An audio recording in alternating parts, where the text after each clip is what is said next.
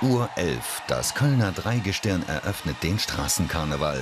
Jährlich wiederholt sich dieses Schauspiel, immer am Donnerstag, dem Tag der Weiberfastnacht. In anderen Städten stürmen die Frauen symbolisch das Rathaus und übernehmen für einen Tag das Regiment. In Köln verzichtet man auf diese Zeremonie und trifft sich gleich zum Feiern auf dem Alter Markt in der Kölner Altstadt.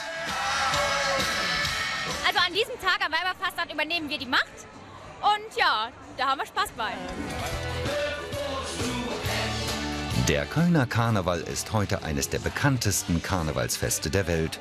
Und Weiberfastnacht ist sowas wie ein inoffizieller Feiertag im Rheinland. Das öffentliche Leben ruht, stattdessen wird gefeiert und gebützt, geküsst.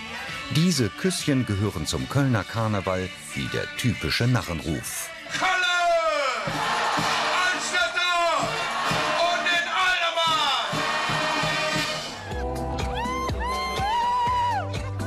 Ab nachmittags verlagert sich der Karneval in die Kneipen. Gefeiert wird bis spät in die Nacht. Und das geht so sechs Tage lang bis Aschermittwoch.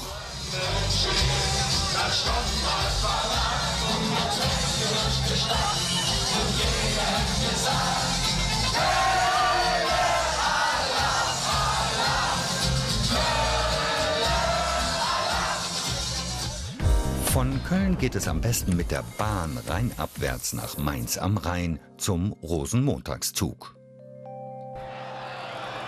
Der Rosenmontagszug ist der Höhepunkt der Mainzer Fassenacht und das Ereignis des Jahres in Mainz. Die Vereine und die Festwagen der Karnevalsgesellschaften ziehen auf einer sieben Kilometer langen Strecke durch die Innenstadt.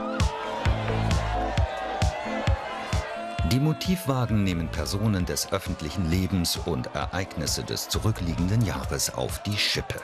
Die Mainzer Fastnacht hat sich ja mal gebildet, um den Obrigkeiten die Stirn zu bieten. Das war ja damals verboten. Dort haben sich die Vereine gegründet und durften an Fastnacht den, der Obrigkeit einmal den Spiegel vorhalten. Und das gibt es nur hier in Mainz. Die Schwellköpp. Riesige, knallbunte Figuren aus Pappmaché. Mit ihnen nehmen sich die Mainzer selbst auf die Schippe. Die Schwellköpp symbolisieren eine, naja, nicht ganz typische Mainzer Familie.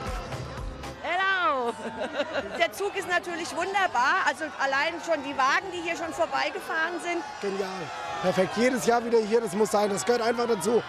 Rund fünf Stunden zieht der Zug durch die Mainzer Innenstadt. Danach heißt es wieder zwölf Monate warten bis zum nächsten Rosenmontagszug in Mainz. Aber wir feiern weiter. Im baden-württembergischen Rottweil erleben wir den Narrensprung. Die Narrensprünge am Montag und Dienstag der Karnevalswoche sind die Höhepunkte der Fasnet in Rottweil. Seit Jahrhunderten folgen diese Maskenumzüge strengen Ritualen, die von den Karnevalszünften wie ein Schatz gehütet werden. Wer als Akteur dabei sein will, muss früh aufstehen. Ab 5 Uhr morgens werden die Kostüme vom Zunftmeister begutachtet. Alles hat hier seine Ordnung. So muss ein Narr mindestens zehn Jahre alt sein, aus der Umgebung stammen und schwäbischen Dialekt sprechen. Acht verschiedene Narrentypen gibt es. Die Kostüme dazu werden von Generation zu Generation vererbt. Es wird immer weitergegeben. Von, also von meinen Eltern jetzt auf mich und jetzt ich wieder auf die Kinder und die Kinder wieder auf, oder die Kinder wieder auf die kleinen Kinder. Franzenkleid oder Federerhannes. Egal welcher Narrentyp, alle Masken sind aus Lindenholz geschnitzt und handbemalt.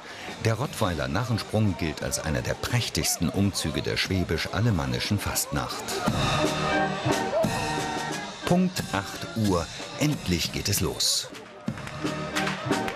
Rund 4000 Maskenträger bewegen sich springend, hüpfend und tanzend durch die historische Innenstadt.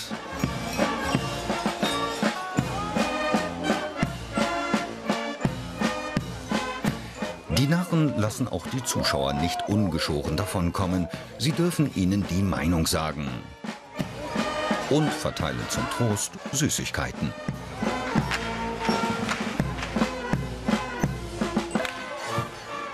Streng geregelt ist der Narrensprung bis zum Schluss. Um 18 Uhr ist mit dem Betzeitläuten der Zauber vorbei und die Narren gehen nach Hause. Für dieses Jahr.